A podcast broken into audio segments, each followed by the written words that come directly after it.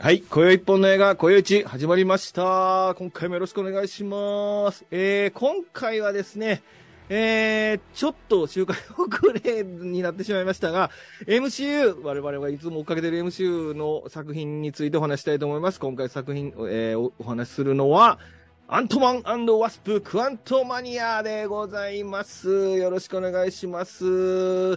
で、えー MCU としてゲストにいただいているのは、この方、あさみさんです。よろしくお願いします。はい、よろしくお願いします。まあ、あさみさんといえば MCU、MCU といえばあさみとはいいうことで、今回はあさみと二人で頑張ってやっていきましょはい。う。なんか、なんとなくメンツが減ってってる気がしますけど、気にしないでください。まあ、あの、二人で三人分話しましょう。おーうまい。そうですね。いや、別にあの、誰かに断られたわけではないんですけども、あの、僕とあさみさんで頑張ってやっていきたいと思います。よろしくお願いします。お願いします。はーい。はい。今宵の一本ですね。アントマンワスプクアントマニアについてお話ししていただきたいと思います。えー、MCU フェーズ5の幕開けとなる一本ということで、えー、あれですかね。フェーズ4は前回僕らで話しました、ワカンダフォーエバーで終了ということですね。ですよね。えっ、と、まあ、映画だとそうですね。なんかあったっけ？ガガーディアンズが最後ですね。あ そうか、ガーディアンズのホリデースペシャルが最後が、あれ、はいさまあ、あれめちゃめちゃ良かったですけどね。ああれ、れ、超、超泣きましたよね。めっちゃ良かったね。うん。あれ撮ってないんじゃいないですか？撮ってないね、あれ。確かに。小ネタ、小ネタですからね。はいはいはい。そうですね。じゃあ、そうか。えー作品、えー公開作品としては、ガーディアンズ・オブ・ギャラクシーの、あの、そで終わりってことですね。はい。うーん。そう、ホリデースペシャルでね、終わりってことですね。はいはいはい。で、今回から、もう満を持してのフェーズ5のスタートとなる一作として選ばれたのが、アントマンだったということですね。はいはい。このアントマンワスプ・クアントマニアについて熱く語っていきたいと思います。はい。えー、声一本の映画、声打ち、絶賛配信中でございます。えー、当番組は YouTube と Podcast、Apple、Spotify、えー Amazon で配信中でございます。えー、チャンネル登録お願いします。えーっ、とね、チャンネル、チャンネル数がね、あの、割と、ちょっとずつ増えてるんですけども。出ましたね。はい。増えてるんですけど、あのね、たまに見るとね、一人減ったりとかすると、一日やる気起きないですね。あの、仕事が手につかないですね。あの、誰やっていう。抜けないでってなります。抜け、あ本当ですよね。抜けないでってことです。あの、頑張ってあげるんで、あの、せめて登録したままお願いしますというお願いだけ聞。かなくていいから抜けない。聞かなくていいから抜けないでですよね。そうですよね。こういううちのことが嫌いになっても、チャンネル登録はやめないでくださいってことですよね。そうですね。そうですね。はい。ということで、もう、あさみも懇願してるので、あの、どうか、あの、チャンネル登録は外さないでくださいということで。はい。やっていきたいと思います。よろしくお願いしおます。願いします。ところで、ラフランスさん、お最近、ちょっ MCU ついてますか早いねですかよ、僕ですか？はい。あ、まさか僕に来るとは思っていませんでしたけれども。あのですね、あさみさん。はい。あのね、最近ね、仕事してると結構ストレス溜まりません？まあ仕事してると、最近じゃないな。仕事してるとストレス溜まる時ってないですか？なんか割とうまくいかへんなとかさ。はい。あるでしょ？あります、あります。その時ね、まあ、ついつい食べるんですよね。なんかやっぱこう、食でに逃げると言いますか。はい、はい、はい。なんかうまいもん食って、なんかちょっと自分をこう、ちょっと、と、なんか言い聞かせようとか、なんか自分にご褒美をあげることによってストレスを軽減したりとかさ、あとその、なんかこう、箸が止まらへんねんっていうぐらい泣きながらご飯がっつくみたいなさ、ああるじゃないですか。あ、わかります、わかります。そうそうそう。でそれやってるとね、さすがに、まあこれちょっと太るんちゃうかなと思ったわけですね。太ってしまうなと思うわけです。まあ実際太ってきてる、きつつもあるわけですけども。はい、はい。それでね、だからやっぱ僕はちょっとこれ自分に言い聞かせようと思って。あの、あなたはね、完食とかしないで仕事しなさいと。自分に言い聞かせてるんですよね。はい。はい。あの、食べないでやりやって。あんた食べないでやりやっていうことですよね。え？あのね、飯とか食べんとやりや。はあ飯とか食べんとやりやって。飯とか食わんとやりやって。飯とか食わんと間に合って。うん。結構大変でしたね。うん 食わんとマニアやろうよ。途中からわかりましたけど、いや、だからさ、え、でも、クあワンとやりや、クワンとマニア食わん。とやりやですよ。だから、飯とか食わんとやりや、仕事。え私、あの、食事しながら仕事はしない。いや、ちゃうねん。俺、食わんとマニアに、あ、なるほど。わあ、面白いとか言えよ。ね 結構大変でしたね、じゃねえよ。はい。いや、だって遠いんだありもん。ありがとうございます。もう、もう食べないでで分かったってことですね。そうです、そうです。食べないです。浅いなあまあ、俺やっぱ浅いですね。ルークさん見習います。はい。ありがとうございます。ということで。あの、皆さんが工場を考えるの辛いってことよくわかりました。はい。次行きましょう。はい。はいえーアントマンワスプクワントマニアですね、えー2023年制作の125分ということで、えー最近の MC 作品にしては短いですね、160分、ワカンダフォーエバー160分だったんで、うんえー気軽に見れるという、まあまあ大、映画の尺としては割とびいい長さということですかね。普通ぐらいですよね。普通だね。うん。長いとは思わないよね。うん。これぐらいがちょうどいいです。そうだね。うん。で、えー監督はペイトン・リードですね。監督は結局3作全部ペイトン・リードですね。アントマンはね。うん。で、脚本はジェフ・ラブネスで、まあ制作はケビン・ファイギーとなっておりまして、えー出演は、まあポール・ラッド、エヴァンジェリン・リリー、マイケル・ダグラス、ミシェル・ファイファー、キャスリン・ニュートン、ジョナサン・メジャーズとなっております。で、音楽はクリストフ・ベックとなっておりますね。この音楽ね、クリストフ・ベック、この人、アナと雪の女王とかやってる人ですわ。へー。うん。全然イメージ違いましたけど。うね。ん、そういう人がね、音楽やってるということでございます。はい、現在、ぜえー劇場、現在も劇場公開中ですね。はい公開中ですので、まあ、ぜひ見見てない方は見てくださいということですね。はい。えー今回はネタバレ全開でお話しいたします。はい。では、あらすじですね。えーあらすじをお読みします。えーアベンジャーズと共に世界を救ったスコット・ラング、アントマンは有名なスーパーヒーローとなった。ある日、スコットの娘であるキャシー・ラングが今後の脅威に備えて量子世界へと信号を送る人工衛星を開発するが、起動した影響で突然装置が光を放ち、ピム一家とスコットとキャシーは量子世界へと吸い込まれてしまう。やがてスコットたちは全ての時間を操る最強の存在である征服者カーンと対峙することとなるというあらすじとなっております。えーウィキペディアよりいただきました。すごいざっくりしたあらすじですね。はい。えー、キャストですね。キャストは、えー、スコット・ラング、アントマンに、えーポール・ラッドですね。で、えー、ホープ・バン・ダイン、ワスプですね。に、エヴァンジェリン・リリー。でそして、えースコット・ラングの娘のキャシー・ラングがキャスリン・ニュートンですね。で、えーハンク・ピム博士がマイケル・ダグラス。そして、ジャネット・バン・ダインのミシェル・ファイファーで、征服者カーンがジョナサン・メジャーズというキャストになっております。えー、このアントマンってこのマイケル・ダグラスとミシェル・ファイファーって割と、割とじゃないな、超大御所二人揃えてるんですよね、このアントマンシリーズってね。もう超かっこいいし、超かわいいし、うーん。うん、そうですよね。美男美女、うん。なんか、往年の美男美女。本当そうだよね。うーん。やだって、うん。えいかがですか？このキャスト、どうですか？いや、もう、ミシェル・ファイファー大好きなんで、私。もう、もう、やばいですよね。やばいな。今 本当にやばい。ミシェル・ファイファー良かったね。いや、しかも、マイケル・ダグラスもめっちゃかっこよかったんですよ、あかっこよかっった。た。ううんん。僕ね、なんかすごいもう、すっかり度忘れしててさ、あのー耳になんかつけてるやん、マイケル・ダグラス。はいカンピーム博士さん。俺、あれ、今日、久しぶりにスリー見た時に、あれ、補聴器つけてんのかなと思ったんいやですよ。いやいやいやいやあれ、違うよ。あれ、あれと更新するために。そうだよね。だからなんか俺、ああ、もうマイケル・ダグラスもいよいよ補聴器つけなあかんの年頃かとかで勘違いして見いてたんやいやいやいや、ですけど。1でスコットラングに耳につけるじゃないですか、最初。そうなんだよね。でなんか、全なんかなく、てやだやだ、みたいなこと言うけど、うん、それじゃ操るんだ。た。そっか。そう、今回僕、やってた2見直したら2でもつけてたから、あ、補聴器ちゃうわと思って。すみませんでした。だってあの、スーツと補聴器がこう最初置いてあるんですよ。補聴器じゃないんやろだから。補聴器じゃない。そうだ。あの、操るやそうね。操るやつね。うん。なるほどね。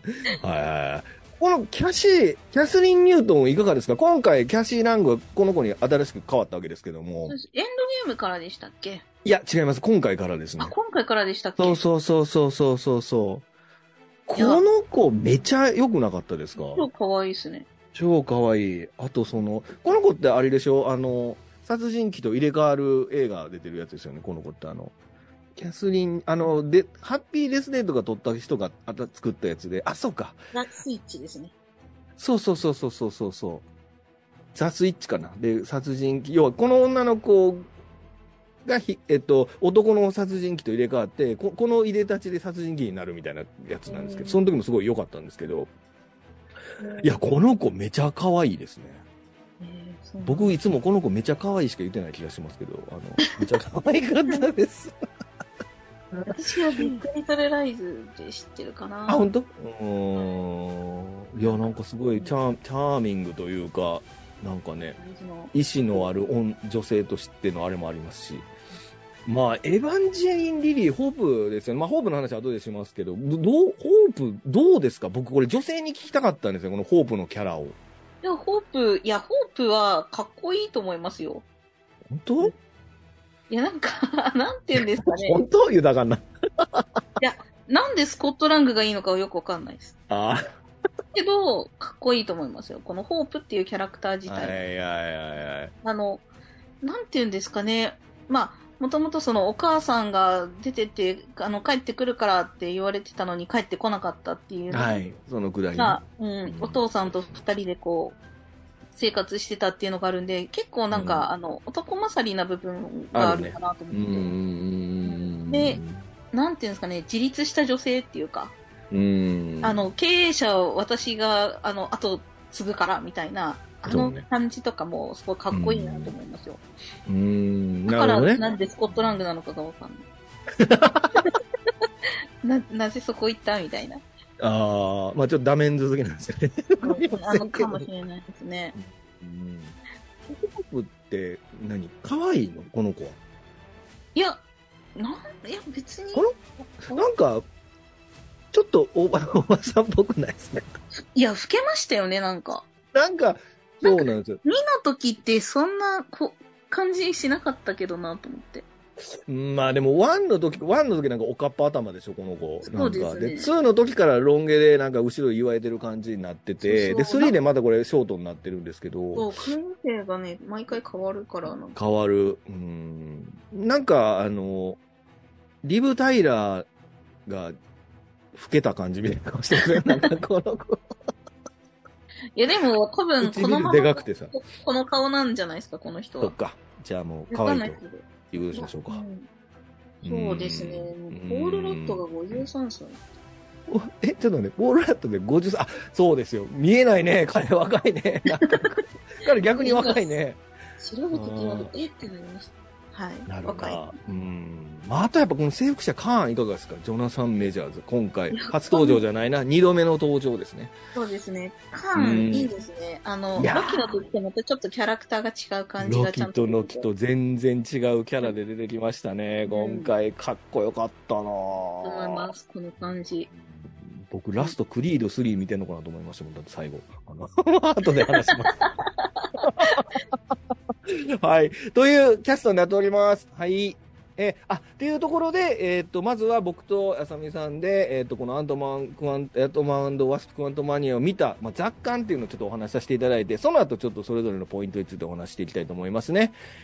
えー、どうですかあさみさん、今回のクワントマニア見て、感想を。面白かったです。普通に面白いって、なんていうんですかね、あの、すごく、あの、わかりやすいストーリーだなと思って、ストーリー、あの、全体のその流れっていうんですかね、うんうんうん、あの、まあ、敵、わかりやすい敵がいて、うん、でそれを倒すっていう、すごい単純なストーリ単ー純だよね。うん。の中に、なんかあの、家族ドラマだったりとか、うん。うん、なんていうんですかね。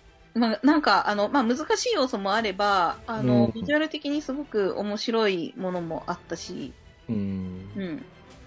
というところですかね。うん。面白かったと思います。う。うんん。なるほどね。えっと、僕はこれ見て、えっと、そうですね。なんか、結構楽しめたなっていうのはめちゃめちゃありましたね。なんか、えっと、まあ、いろいろ気になるところもあったんですけど、まあ、まずこの映画ってその、MCU meets スター・ウォーズプラスモンスターズ・インクみたいな映画じゃないですか。これ、後でも話しますけど。そう、いろいろ出てきますよね。いろいろついてくるけど、なんかこう、なんでしょうね、このスペースオペラじゃないですけど、なんかこう SF の、SF 冒険活劇として見たときに、なんて、まあ古典的な展開なんですすけど、そこは逆にその安心して見れるっていうかね、うん。なんかあの、その1と2であったみたいな、その今まで見たことない、どうなるんだろうっていう展開はないんですけど、うん。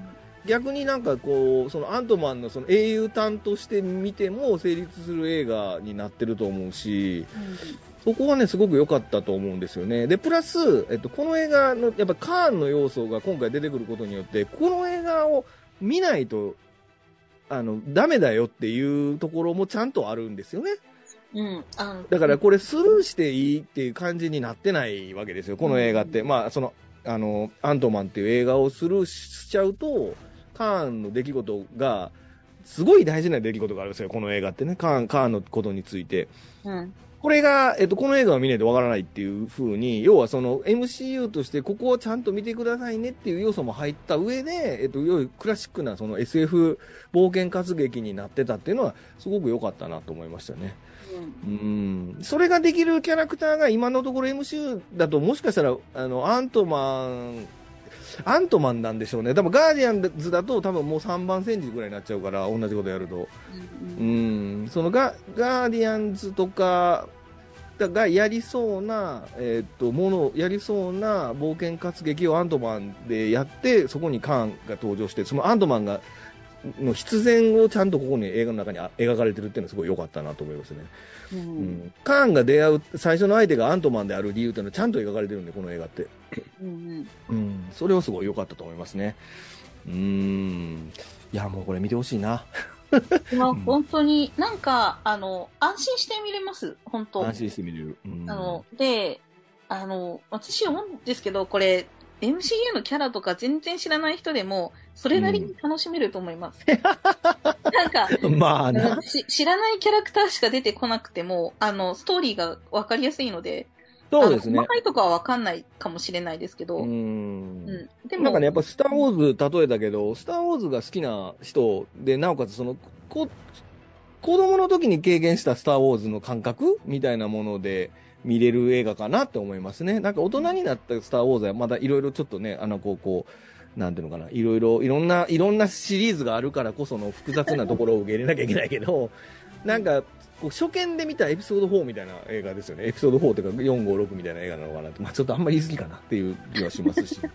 うん、ただこれね、子供、お子さんが見てもすごく楽しめる映画だと思うんですけど、お子さんが見て楽しめるのはアントマンのパートだけなんですよね。あのーお子さんと見るとカーンのパートがよくわからないっていう 問題があるっていうか、その、カーンの言ってることが全くわからないですよね。難しすぎて。うんそこはわかんなくても、マルチバースの話をしているの。マルチバースの話って僕らもよくわかってないじゃないですか。マルチバースのことは何もわかってないから。ストレンジが言うには。そうそうそう。だからね、その辺はね、ちょっと子供がね、僕うちの娘実際寝ましたから、その、そのターンの時。まあ、とは言っても、まあ面白かった、面白い映画だと思いますね。なんか SF が好きな人とかは、本当に、あの、見てもらえるといいなと思いますね。はい。はいという。ことですね。はい。じゃあ、これから一つずつポイントについて二人でお話していきたいと思いますね。はい。じゃあ、まず一つ目ですね。えー、量子世界の描かれ方ということで、えー、まあ今回初めてですね、描かれる量子世界です。だから、ぶえ、分子よりちっちゃい世界なんでしたっけ？量子世界ってね。そうですね。が、えー、まあ、今回、その、初めて描かれたですね、量子世界と呼ばれるものがね。それがですね、まあ、その、先ほどもスター・ウォーズという話します。まあ、寄せ集め世界観のファンタジーのような仕上がりになっていて、で、まあ、ロスト・イン・スペース、スター・ウォーズ、ストレンジ・ワールド、モンスターズ・インクと、まあ、特に、えー悪の、えモンスターズ・インク等を連想させるような、まあ、キャラクターとか世界観で描かれてたってことですね、今回ね。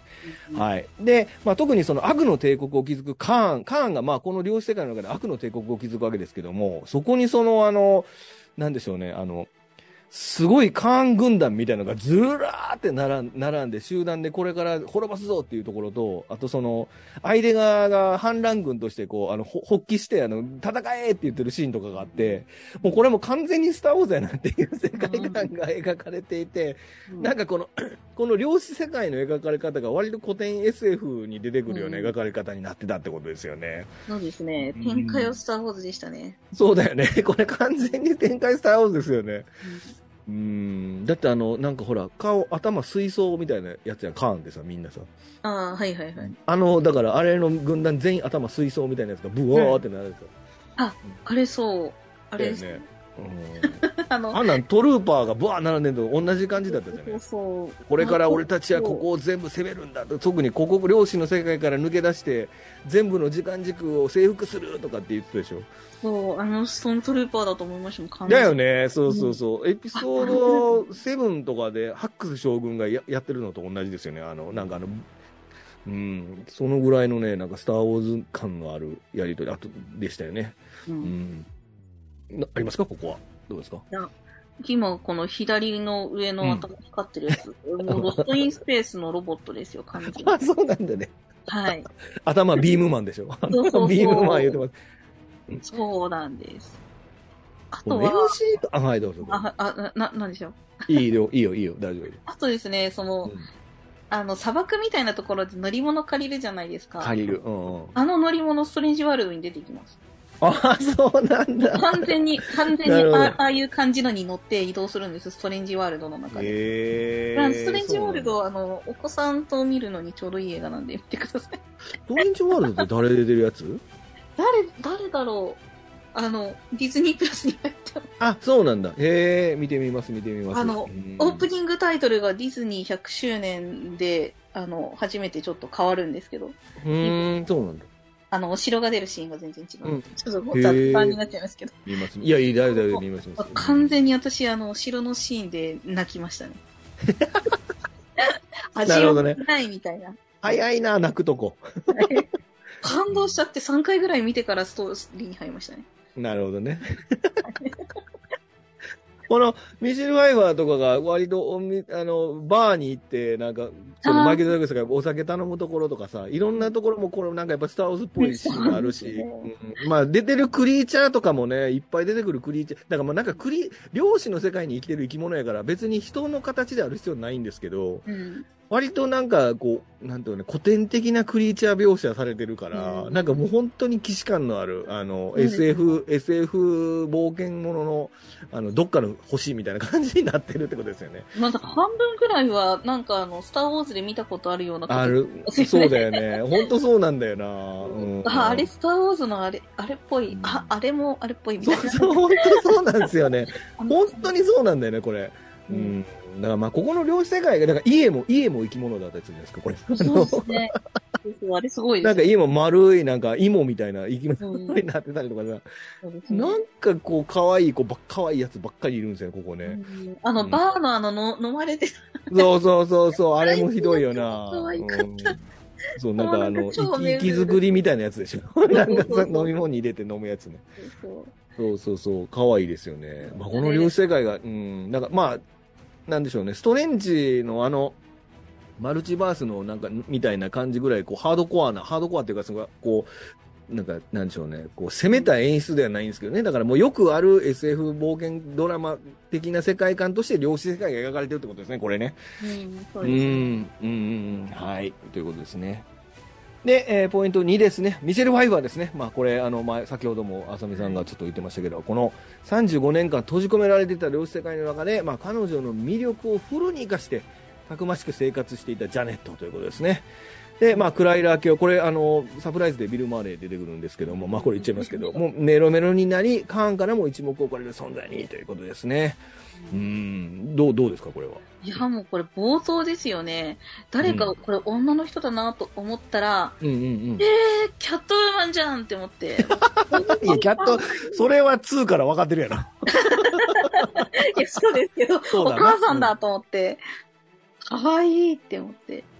でもなんでこれお母さん、あ、漁師世界の中にいた頃の話か、みたいな。そうなんだよね。最初分かんないんだよね。うんそうそうそう、最初わかんないじゃないですか。どこにいるかも、うんなんか何が起きてるかも。うんあの、これ、あの、ドクターストレンジの時も言ったんですけど、最初何が起きてるか全くわかんない、そうだね。あの、オープニングなんですよ。うんうんうん、で、からの、あの、カーン、カーンに出会うのが、その、うんそもそもカーンかどうかもわからずに、そ誰か。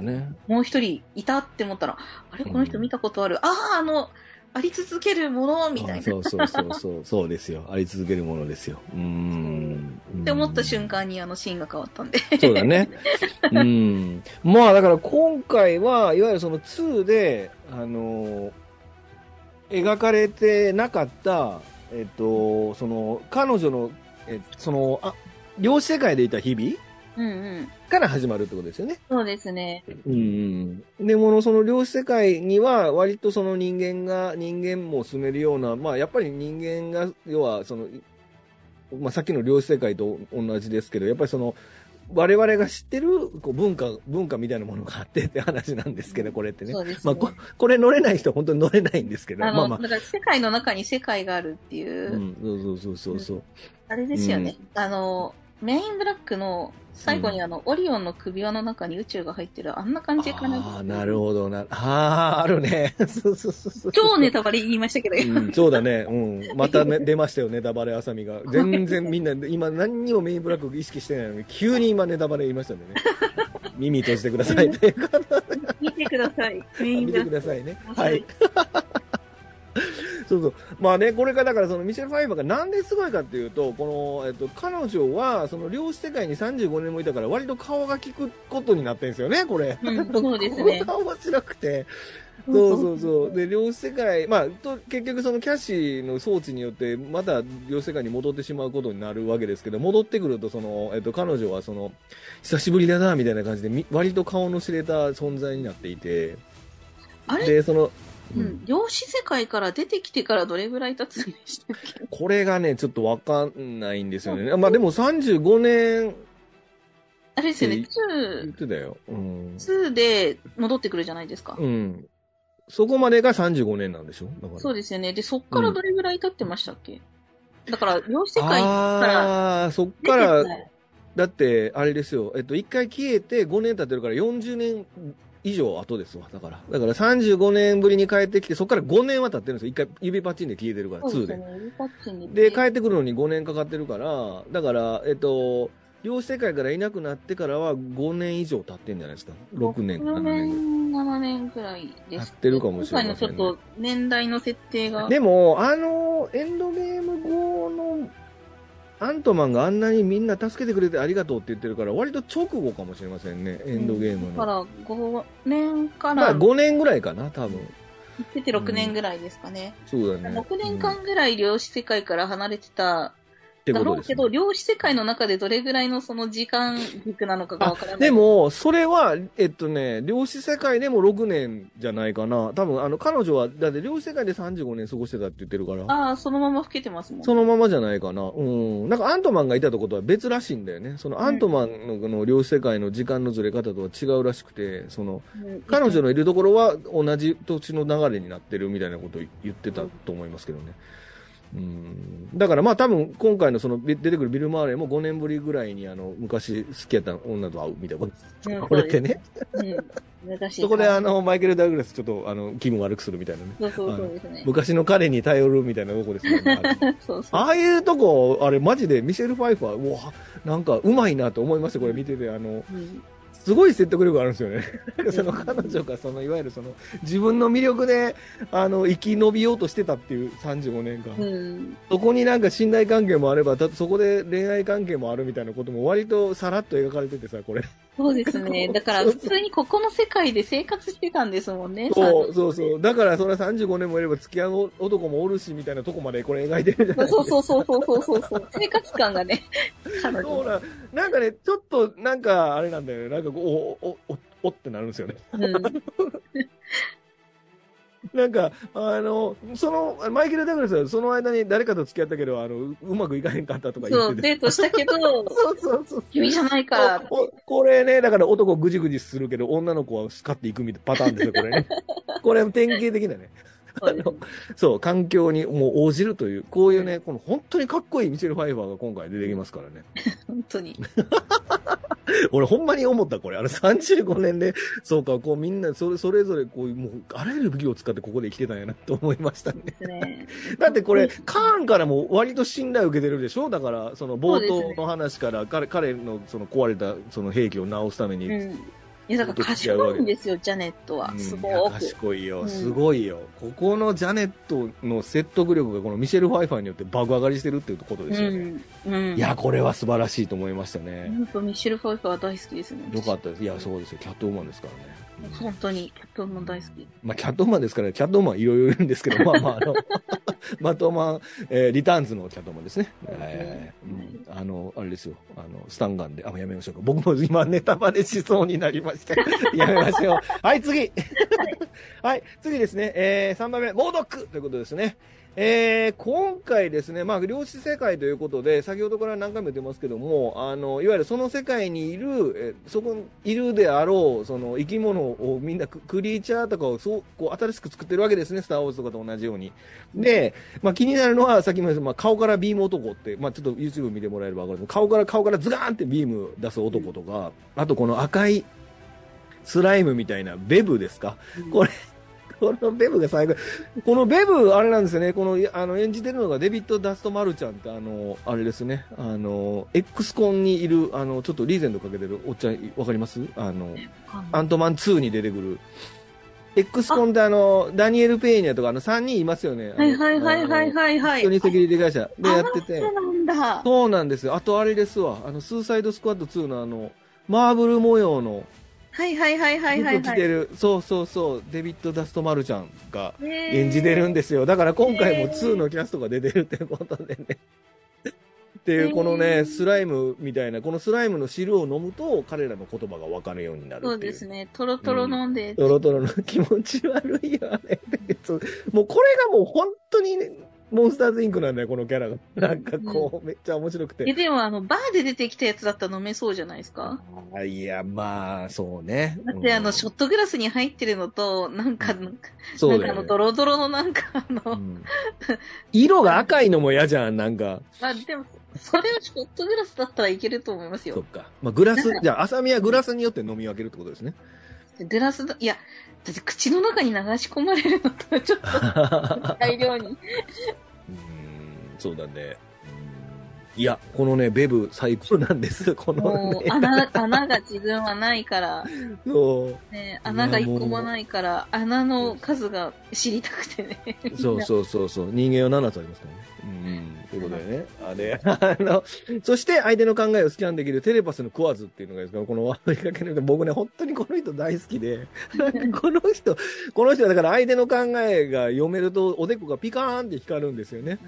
うん、で、ピカーンって光るんですけど、そのアントマンが、あの、スコットラングがどんどんどんどん余計なことを考えるから、ずーっとその人の頭がピカピカピカピカピカって光ってて、あの、お前もう考えるのやめろっていう、あの、ツッコミするんですけど、こいつが最高に面白くて、なんかもう、なんかね、変なやついっぱい出てくるんですよね、このアントマンの。特に多分、おそらくこの作1回しか出てこへんのに、割とこの辺の、なんかのこう、サブキャラの、なんかのキャラクターが生きてるのがすごく面白くて。いや、もしかしたらまた出てくるかもしれない。なあ、いや、これすごかったよ、このサブキャラたち。面白くて。うん、出るんですけども、まあ、このタイトルにある、今回初めて登場したの、まあ、10人が魅力的に言われてるんですけど、やっぱりこの中でも僕僕が一番、今回のキャラの大注目株というのはですね、まあ、やっぱりこの、モードックですよね、モードック。ね。いやー、このモードックって一応アニメとかでもあるからうんもともといるキャラなんですけど、このモードックが、まあ、アントマンにどうやって出てくるかっていうのは割とその、こう、この映画が始まる前からずっと話題になってたんですけど、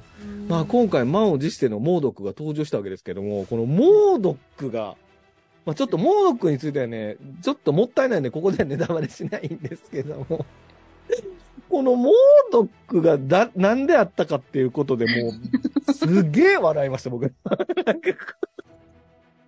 マジでましたよね。そうそうそうそう。マジかよっていうモードックでしたよね。めちゃくちゃ面白かったなこれ。その、モードック、顔これ、今 YouTube でこれ、なんか、なんていうのこうぶ武装してる顔をしてますけど、これパカーンって外すじゃないですか。はいはい。あの造形めっちゃ笑いますね。なんか、うん。まあ、外した瞬間の顔がね、もうなんか、くしゃってなってるのも、最高なんだけど、あの外した顔。うんいや、もうあまりにも面白いけど、ここでネタバレするのはあまりにも重たいすぎるんで、本当にここまで聞いて、まだ見てない人、ぜひ見てくださいっていうぐらい、このモードック最高なんですよね。うん。いけます、これは。い見たや瞬間 に笑いますよ。笑うよな。あれだって出てきて、パカッて開けた瞬間に全員大爆笑だよね、これ。マジか。で、これまた丁寧にちゃんとね、今回ばかりはさすがにわからんやろってことで、あの、過去作の、うん。映像が入ってるんですよね。こういう、この人が誰かってことがね。そうそうそうそうう。んちゃんと説明してあるちゃんと説明してくれてるから、あの、アントマン、あの、ワン、ツー見てる人なら、まあまあ、ワン見てる人なら、という、もうこれもだんだんネタバレになってきますけど、ワン見てる人なら、あの、パカッと開けた時に絶対笑いますから。うん。もうこれはぜひ見てほしいですね。はい。ということです。はい。モードック見てほしいわ。はい。4番目ですね。えっと、キャシーラングの魅力とホープについてということで、えー、先ほどから言ってますこのキャシーですね。まあ今回キャスティング変わりましたけど、まあ今回のこの大人のキャシーの魅力はもう全開なんですよね。うん、これはもう本当に、まあ可愛いなっていうことと、やっぱなんか結構強いなとかいろいろな思いがあるわけですけども、うん。まあ、その彼女のスーツの使い方、まあ、うん要するにその小さくなって大きくなるときにそのどういうタイミングでパンチすれば効果的なパンチできるかみたいな話をこうスコットとするじゃないですか。うんうん。押した瞬間にパンチだとかさ、うんああいうのを練習したりとかさ、あとやっぱりそのジャイアン、ジャイアントマンですよね。ジャイアントマンになって、あの、スコットと抱き合うシーンとかさ、なんかあの、グレープが食べたいわとかねでしたっけ？柑橘系が食べたくなるんですよね。あの、でっかくなって力使うと。でのやりとりとか、もうなんか何から何までこのキャシーの、いや、キャシーのターンはお良かったなってすごく思いましたね。まあ、もともとね、キャシーのせいで行ったやんけって話もあるんですけども、そうですね。いや、でもキャシーのすごいもう、キャシーのこう魅力がほとばしってましたね。うーん。なんかまあ、まだ若くてっていう、で、結構あの、レジスタンスっぽい感じの、そうそうそう。性質なんですよね、彼女も。そうそうそう。そうなんですよ。で、なんかその、レイヤーじゃないですけど、こう、レジスタンスのリーダーみたいになるじゃないですか。ここのうん量子世界においても。そうそうああいうところとかもね、なんかちゃんとこうみんなにこう頑張らんってやっていけないけないよみたいなことを言言ってみんなを一つに束ねるみたいなところもあるし、リーダーシップも取れるみたいなところもあ。っていや、素晴らしいキャラだなってすごく思いましたね。うん。で、まあ今、だから MCU はその今若手のヒーローが今それぞれの作品にいっぱい出ているじゃないですか。第二世代ですね。そうそうそうそう。だから、えっ、と、あれですよね。ブラックウィドウの、えっ、と、妹。うん何でしたっけ？ナターチャじゃなくて、エレーナか。エレーナとか、あと、あれですよね。ホークアイの、うん。うん、子とか、あと、ミミズ・マーベルもそうだし、うん。で、まあ、シン・ハルクもそうだし、そうですし、あと、あれですよね。あの、アメリカ・チャベスとか。そうですねも。そうだし、あと、ワンダビに出てくる、あと、モニカ・ランボーでしたっけ、うん彼女とかもそうだし、割と今、若手がどんどんどんどん、こう、あの、重要なキャラになってきてるターンが続いてるんですよね、MCU ってドラマと映画と合わせて。女の子しかいなかったですね、今の。そうだね、女の子しかいないね、今。なんか抜けてんのかな？まあ、でもスパイダー男のマン。若手って今いる、いるかな？男の若手の MCU っているかな？だって、ムーンナイトとか若手ってわけじゃないでしょ？だってし新しく出てきただけっていう。さ はっきり言うたな。そうだね。そうなんですよ。若い子で言ったら、ミズ・マーベルに出てる男の子2番手ですけど、とか、まあ今、ああ、そうか。まあ、あとはワンダの息子二人？うん、ですね。とかね。うん。まあ、ちょっとね、若手で、若手で結構注目株みたいなのが、それぞれの作品にちょっとずつ出てきてね。まあ、これがだから、要するにその、今後やるんじゃないかと呼ばれてる、その、ヤングアベンジャーズ。の方に繋がってる期待が膨らんでいってて、で、やっぱりその僕らもや、なんか、ね、最初から見てると、いや、アイアンマン出てない、次のアベンジャーズなんてとかずっと思ってったのも、なんか、だんだんこういう魅力的なキャラが出てくると、それで成立していくのかなっていうふうに思ってて、非常に期待ですフォーエバーに出てたあの子忘れてましたね。あ、えーっと、まあ、シュリじゃない、シュリもだけど、あの、ああ、アイアンハートね。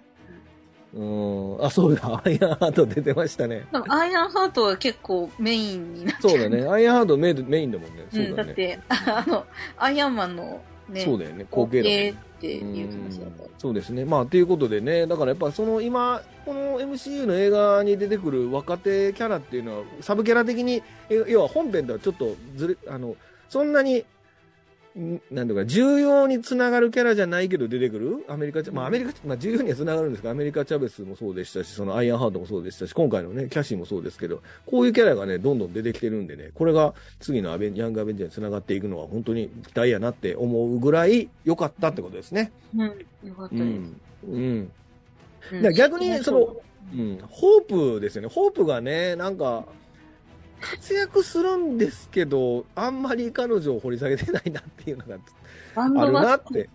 ってどこ行そうっちゃったなんですよみたいな。。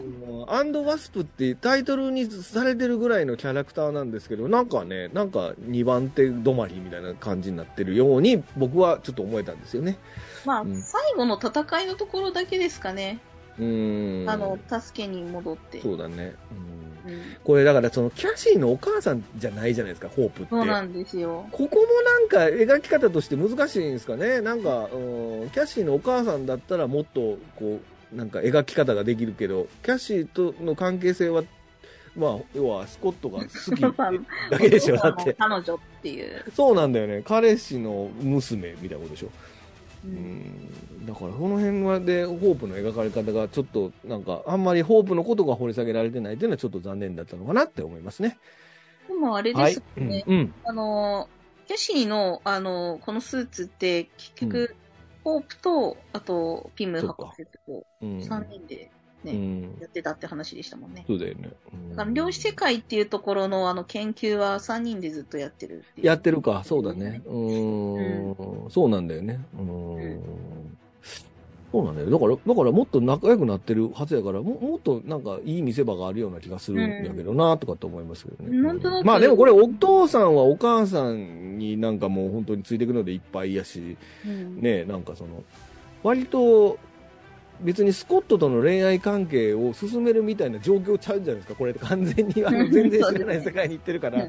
だからなかなかちょっと彼女の見せ所がうんアクションしかないってことになってる感じですよね。これね。うんアクションはいいいいんですけどね。うんうんまあ、大事な役割はしてましたよね、アクしてるションんだけど、そうそうそう。要は、えっと、スコットとホープのに対しての距離感の変化みたいなことは、うん今回の状況で描きようがないってことですもんね。うん。うーん。だからちょっとざ、ちょっと残念でしたよね。扱い方としては、なんかそのタイトルになる、並んでるほどの扱いになってなかったのはちょっと残念なのかなと思いましたね。うんはいはいはい。はい。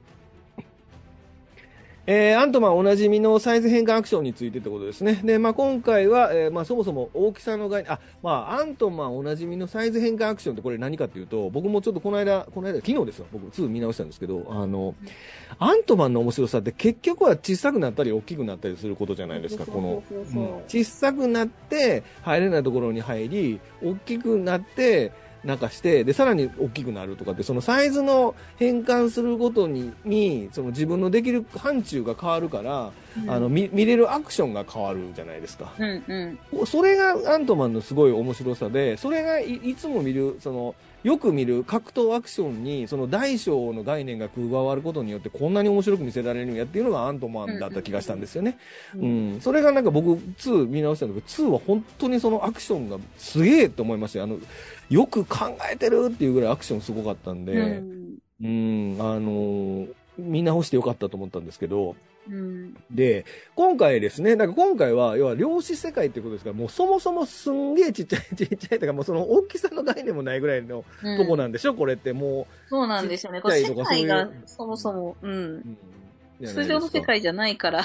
そうそう、通常の世界じゃないので、そのアントマンの大きさっていうことの、大きくなったり小さくなったりっていうことが、説得力がないっていうか、なんていうのかな、その、向こうはもっとちっちゃいわけじゃないですか。だからその縮尺も別に固定じゃないんちゃうんっていうぐらいのところの世界だから、アントマンが大きくなる、小さくないなるっていうのは、その縮尺がありきの世界じゃないですか。この縮尺何分の1の縮尺やからアントマンが何十分の1になりましたからでかいとか話なんだけどさ、これちょっと曖昧、曖昧な世界でやってるから、わ説得力はワン、ツーよりもないのかなっていう、なんかその、うんそうですね。なんか車ちっちゃくしてとか。そうそうそう、車ちっちゃくして、ビルちっちゃくしてがないんだよね。そうそうそう、そうなんですよ。うん、そうそうそうそう。っていうのでね、なんかアントマンの能力の良さが、ワン、ツーよりは効果的には見えなかったかなって、面白くないわけじゃないんです。面白くないわけじゃなくて、で、巨人があの街壊したりするとか、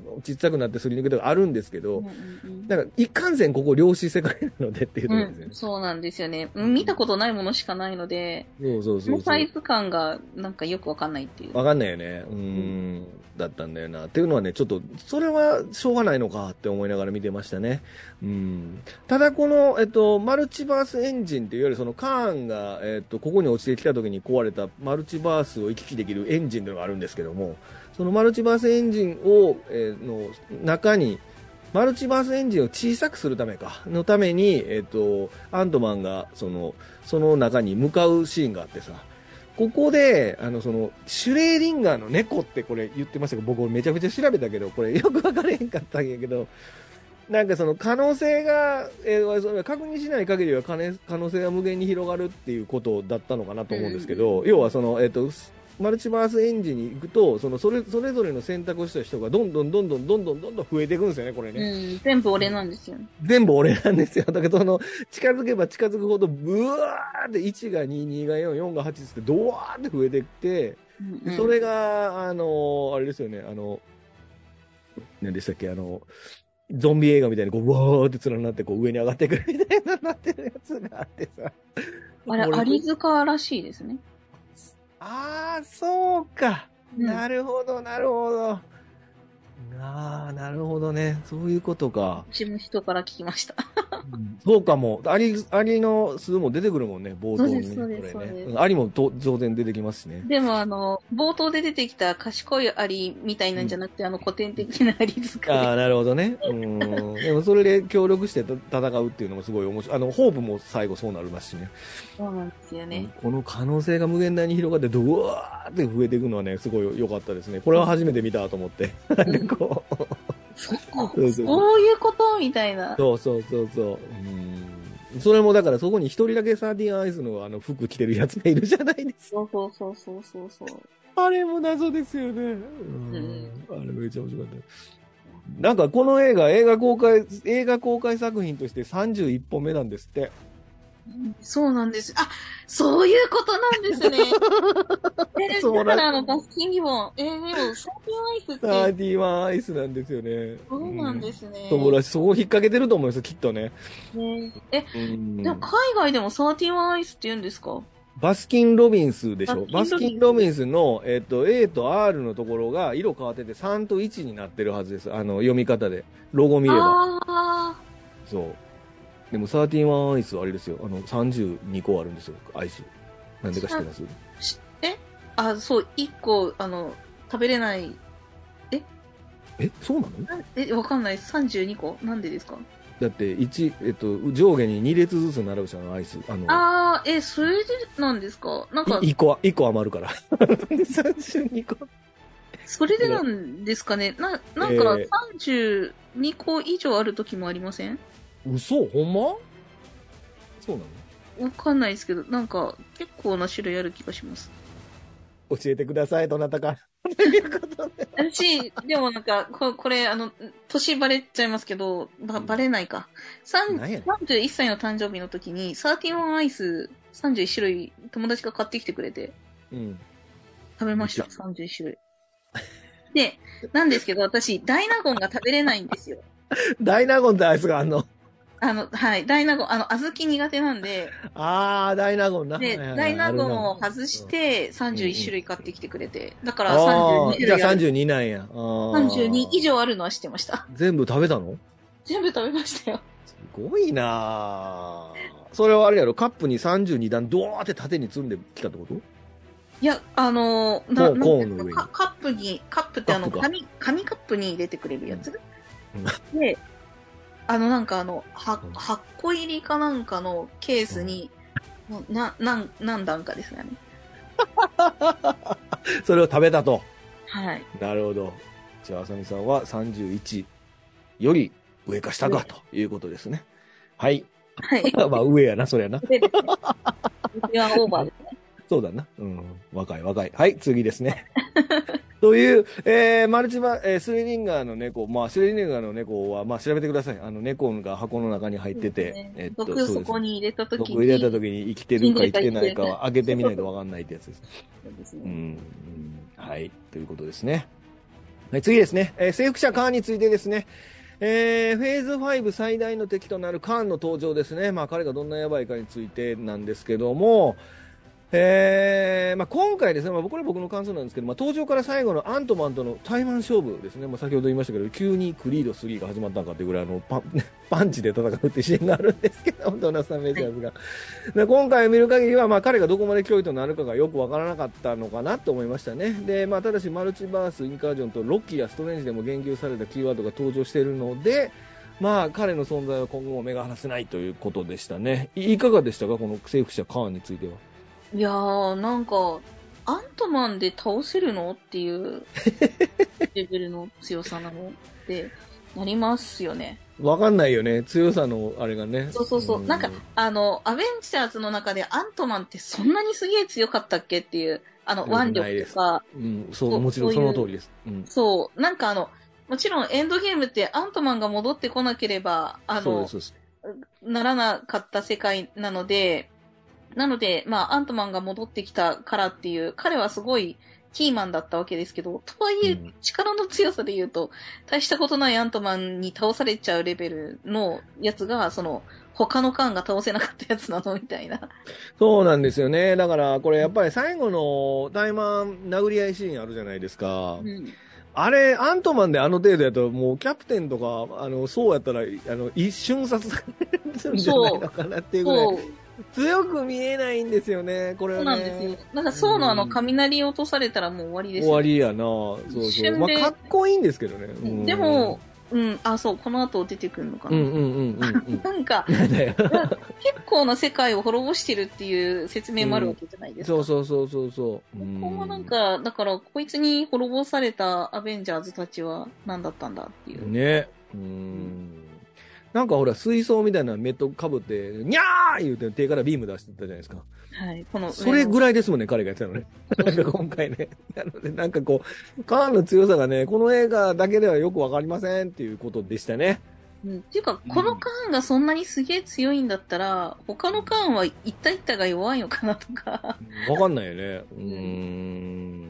そうなんだよな。ちょっとね、だからその強さのインフラみたいなものがね、うまくいってないようにも見えたってことですね、今回ね。うん。そうですね。はいうんで、えーそうですね、まあ、先ほど出ましたけど、まあ、そのマルチバースとインカージョン、これまたストレンジに続いてマルチバースとインカージョンって言葉が出てきましたね。で、えーっと、まあ、マルチバースですね、まあ、マルチバースはまあ MCU の世界には異なる時間軸が同時に存在するっていう概念ですかね。うんで、そこから枝分かれした時間が、まあ、いろんな選択をすることによって時間がどんどん枝分かれしていくんですけども、時間、その他の時間軸に触れると、どちらかが崩壊してしまう現象っていうのを、インカージョンという、そうです。これ、あの、ドクター・ストレンジ・マルチバース・オブ・マットレスで出てましたね。インカージョン後の世界っていうのが。うんはい。っていう現象があって、で、これを、えー今回の征服者カーンも、は、防ごうと思ってたって言ってるんですよね。これ、この映画で。うん。要は、世界の終わりを見てきたから、それを、その、防ぐために、その自分がいる時間軸以外を全て滅ぼそうとしてたっていうのが、征服者カーンだったと、ちょっと僕は思ってるんです。これ間違ってたらすいませんね。思ってて、で、他の時間軸をにゃー言うて、あの、滅ぼしてたんですよね。あの、ビーム出してて。そのシーンあるじゃないですか。そうですね。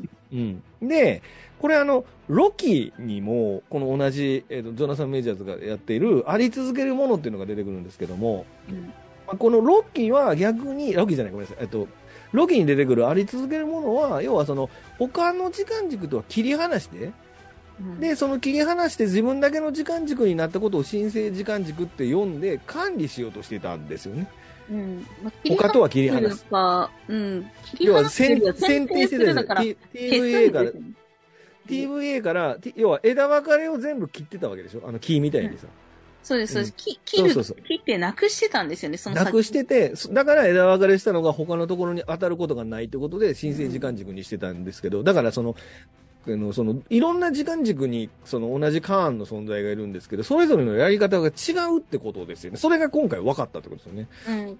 うんでもでこれって、あれじゃないですかね、その、ロッキーっていうかシルビーがあり続けるものを殺しちゃったせいで、その親戚うん関係がなくなっバラバラなちゃった、バラバラになったから、うんそこで、このカーンが、あの、うん改めて何かしようとしたっていう世界観なのかなって。そうですね。うん、そうかもしれない。うん。うん。っていう、あれ、うんさ、三、あれ、三十何世紀って言ってましたよね。31世紀かな？えっ、とな、なんだっけ、カーンのがで生まれがもともといた年とか。たところ。そう、31世紀ですね。はい。だから、うん。あの、多分、ロキのタイミングだと、まあ、うん時間軸がどこかっていうのは難しいですけど、うんアベンジャーズの最初のタイミングなんで、きっと。そうだね。から、うんから言ってるので、ロキは。うん、うん、うんうん。まあ、まあ、とはいえ、その時時間軸がよくわかんないですけど。わかんないね。そうそう、わかわかんないんだけど、なんか、結局、その、それ、それぞれのカーンは、今僕らが知ってるのは二人じゃないですか。そのあり続けるものと今回の征服者カーンなんですけど、まあ、それぞれは、やっぱそれぞれの時間軸を守るためにやってたわけですけども、うんその征服者カーンはそれをその、お別の時間軸の人たちに咎められて、うん追放されたんですよね。うんうん追放されて、えっ、と、この量子世界に閉じ込められるということですね。うんうん。で、えー、そういうことになってて、えー、るわけです。このマルチバースの話難しいね、いつも。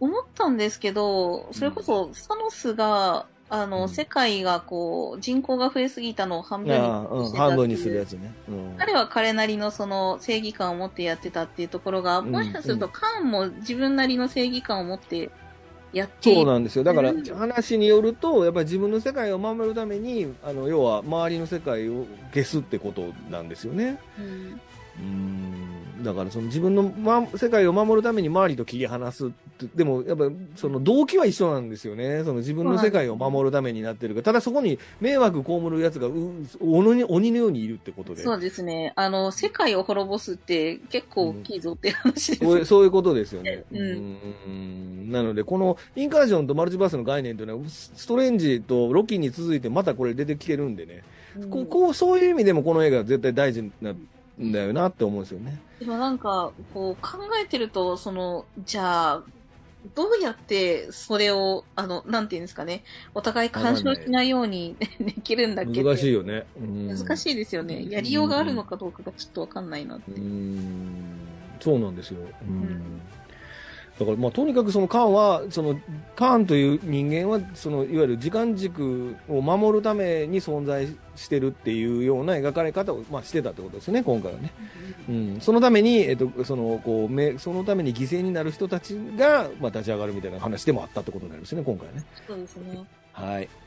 えーっと、この MCU のカーンはどうなるということで、まあ僕ら今回初めてその征服者、まあ征服者カーンっていうのは結局その、今後の MCU のフェーズ5の中では最大のヴィランと呼ばれてるじゃないですか、今のところ。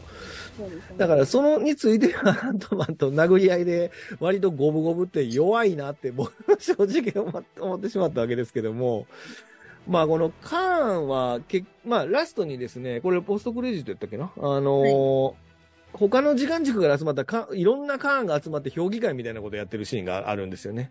ね。うん、っていうシーンがあって、で、まあそこにですね、まあ原作、僕も原作そんな読んでないんで、かじりなんですけど、まあまあ、えっと、出てくるメンツの中にはさらに凶悪だって言われてる、そのイモータスっていうなんか人がいるらしい、イモータスっていう人とか、あとはそのポストクレジットですね。ポストクレジット、エンディング後のポストクレジットには、その19世紀かなんかにいる、ビクター・タイムリーっていう人がいるらしいんですけども、まあ要は、このカーンっていうのは、いろんなところに無限におるっていうことなんですよね。うんうん。だからこの無限にいるっていうのがキーワードなのかなっていう気がしますそのサノスとのか違い、そのカーン、征服者カーンだけが強い弱いじゃなくて、いろんなところにカーンがいるよってことですよね。集団で来るから大変なことになるってことですよね。うん、そうそうそうなのかなっていう気がしますし、うん、まあ、だから時その、この、間軸があるだけカーンがいるのそうで。そうそう、そうなんだよね。うん、でそういうちょっとこう、逆に言うと、どうすれば、どうすれば倒せるかがわからない存在でもありますよね。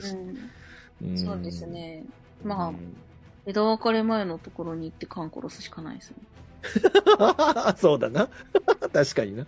枝分かれ前がどこなのかは分かんないですけどね。わかんないね。ううんん。まあ、でも、カーンはもともとその31世紀の人でしたっけ、うんで、そうそうそう。あの、そこで、その時間軸っていう概念をあの、うん操れるっていうことに気づいた、その物理学者みたいな人でしたよね、確か。うんうんうんうん。だからそうそうそうその時間軸、ほ、本当はそこの時代にいるはずの人が、遡ってるわけなんですよね。19世紀とかにいるっていうことが。だから、あの、悪いやつというか、悪いって言い方あれなんですけど、時間を自分でこう操ってなんかいろいろしようとしているっていうところが、まあ、あのうん善ではない可能性が出てくる。そうだよね。うん。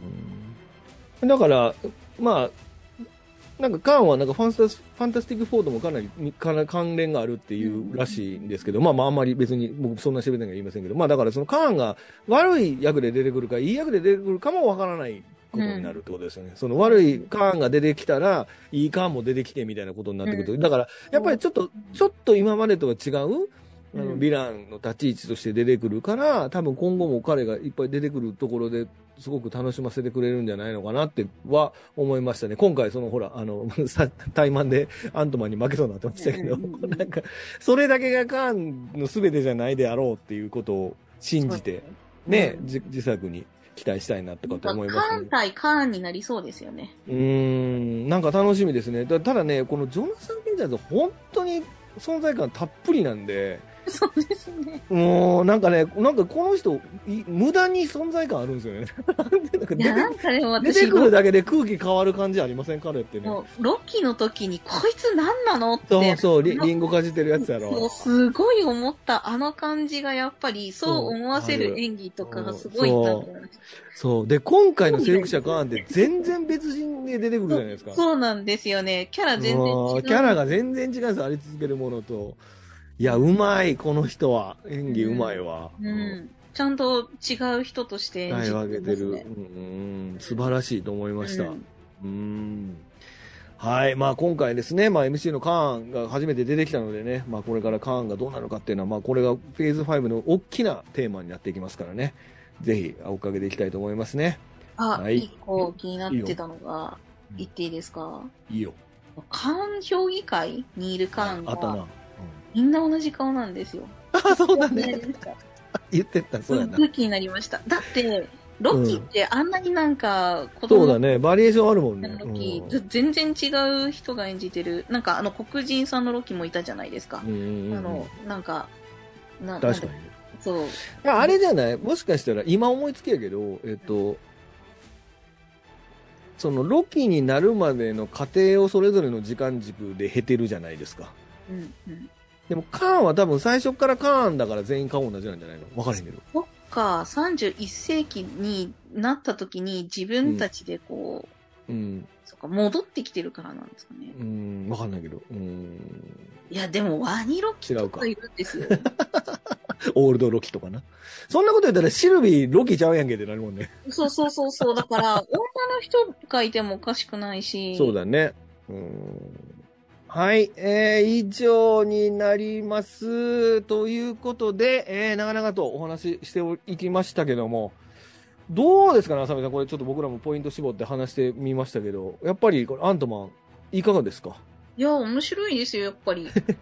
面白いな。え、当たり前やな変わるわけないやろ。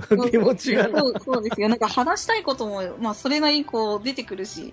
そう、なんかね、シンプルな話の割には、こうやって掘り下げてみると、いろいろわからないこととか、次に期待したいこととかがある映画ですよね、これってね。掘り下げがすごくできるけれども、できるよな大うんきい枠で見るとすっごい単純な話なので、そうだね。ううん、だからやっぱりここから入ってもいいと思う。うんうんうんうんはい。えー、っと、今回は以上でございますね。一応この浅見さんと、もうこのアントマンの魅力についてね、もうあのー、2800%ぐらいあの話しましたね。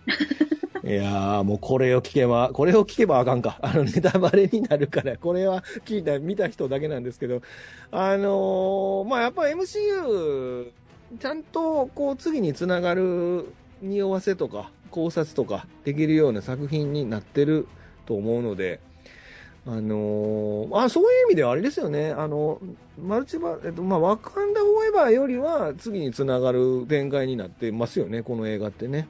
うん。ワカンダフォーエバーはやっぱりちょっと一回そこで終わ、まあ、しなんかこう、締める感じの映画だったと思うんですけど。ですね。うーん。なんて言うんですかね。フェーズ3の最後うんで、あの、スパイダーマンのウェイホームで、うんうんなんか次に続く感じがあったんですけど、フェーズ4って前とも後ろとも繋がらないような、そうだね最。初と最後だったんですよね。うんうんうんうん。う。なんんで、だから、そうだね。うんうんつな、つながるようなストーリーで、うんあの、続けますみたいな。そうですよね。だから、あの、アベンジャーズの一作目の頃みたいに、そのサノスが実は後後ろであ糸を引いててみたいなところから、サノスがじわじわ出てきたじゃないですか。うんうんで、ただその、金作、金、シーズン、え、だから、えっと、フェーズ4とかになってくると、サノスの後の話、サノスの後カーンの前の話やから、それぞれのエピ、それぞれの映画の中に、それぞれの映画の中で続くであろうっていう演出はあるんですけど、うんその全体が動き始めるぞっていうみたいな演出はな、はできなかったじゃないですか。ままだヴィランが出てこなかったから。そうなんですよ。フェーズ4ってキャラクター紹介のフェーズだった感じが。うん、そうだね。ううんんだから、一人一人はすごくあの、キャラクターの魅力が伝わってくる、あの、うん、映画になってるんですけ。ど、そうですね。そううんなんかこう、じゃあこっからそのアベンジャーズというか、そのうん MCU って世界観は、うんみんなでどういう風に動いていくんだろうみたいな、その方針がちょっと見えなかったですね。うん、そうだね。うん。それがなんか今回ちょっと見えた、見えてきたなっていう感じはありましたね。うーん。でも今回ロキも出てくるじゃないですか、ラストのね。そうですね。うーん。あれもすごい良かった。なんか僕が見たかったロキが見れそうな気がしたんですよね。なんかあの、いろんな世界世界に飛ぶっていう話になりそうな気がしたから、あれはあれでいいなと思いましたね。うん。なのでね、まあ今回はちょっと次につながる映画としても重要な作品になるんじゃないかなって思いましたし、あとはやっぱ冒険活劇として、古典的な SF 冒険活劇として気軽に見れる映画でもあるし、割とバランスの取れた映画のかなと思いましたね。うん。あの、アクション映画好きだったら見てくださいっていうぐらいな気軽な感じで進められる。うん、いや、本当だから、スター・ウォーズとかね、フラッシュ・ゴードンとか、そういう古典のふ、ゴテゴテの SF 娯楽とかいう風に見てもらってもいいです、いいと思いますね。うんうん。はい。いいですか？こんな感じですか？はい。いや、語り尽くしましたねってさっき言ったな。はい。ということで。はい。じゃあ、ちょっと告知ですね。まあ、今回ゲストに来ていただいているあさみさんの方の告知がありますので、自分で話しますか？ああ、はい。はい。とまあ、ラジオトークっていうところで、まあ、これ、完全に自分のために話してるのと、はい。聞いてますよ僕もはいあの、面白いからあれなんですけれども、あの、私が見たドラマ、映画などなどの、あの、感想とかは、まあ、あの、ストーリーを自分なりに解釈した内容を喋ってますっていうう。ん。はいはい。あの、独特の語り口調が評判ですよ、これ、あの、あさみさんの。あのい、や、アンでアンニュイーな感じ、アンニュイーな感じが 好評ですよ。これ、私、自分で、たまにあの、眠い時に、ぜうん眠い時というか、なんか、あとちょっとで眠れるな、みたいな時に聞きながら寝たりしますね。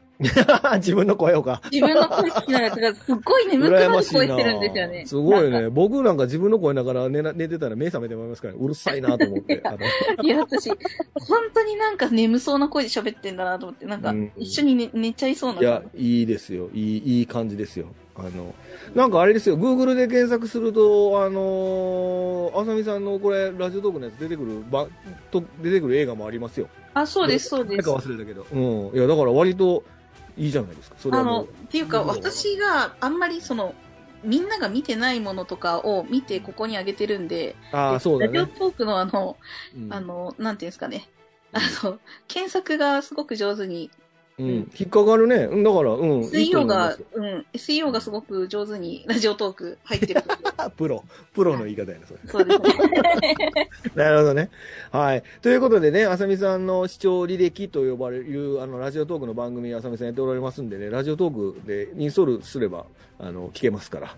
これもぜひ、はい、あの、ウェブでも、まめに、はいそっか、ウェブでも聞きますもんね。聞こうと思えば聞けます。多分、こ。れそのまま、はい、いけば。で、検索すれば結構私の、あの、上位に上がってくると思うので。本当ですか？すごいね。よし。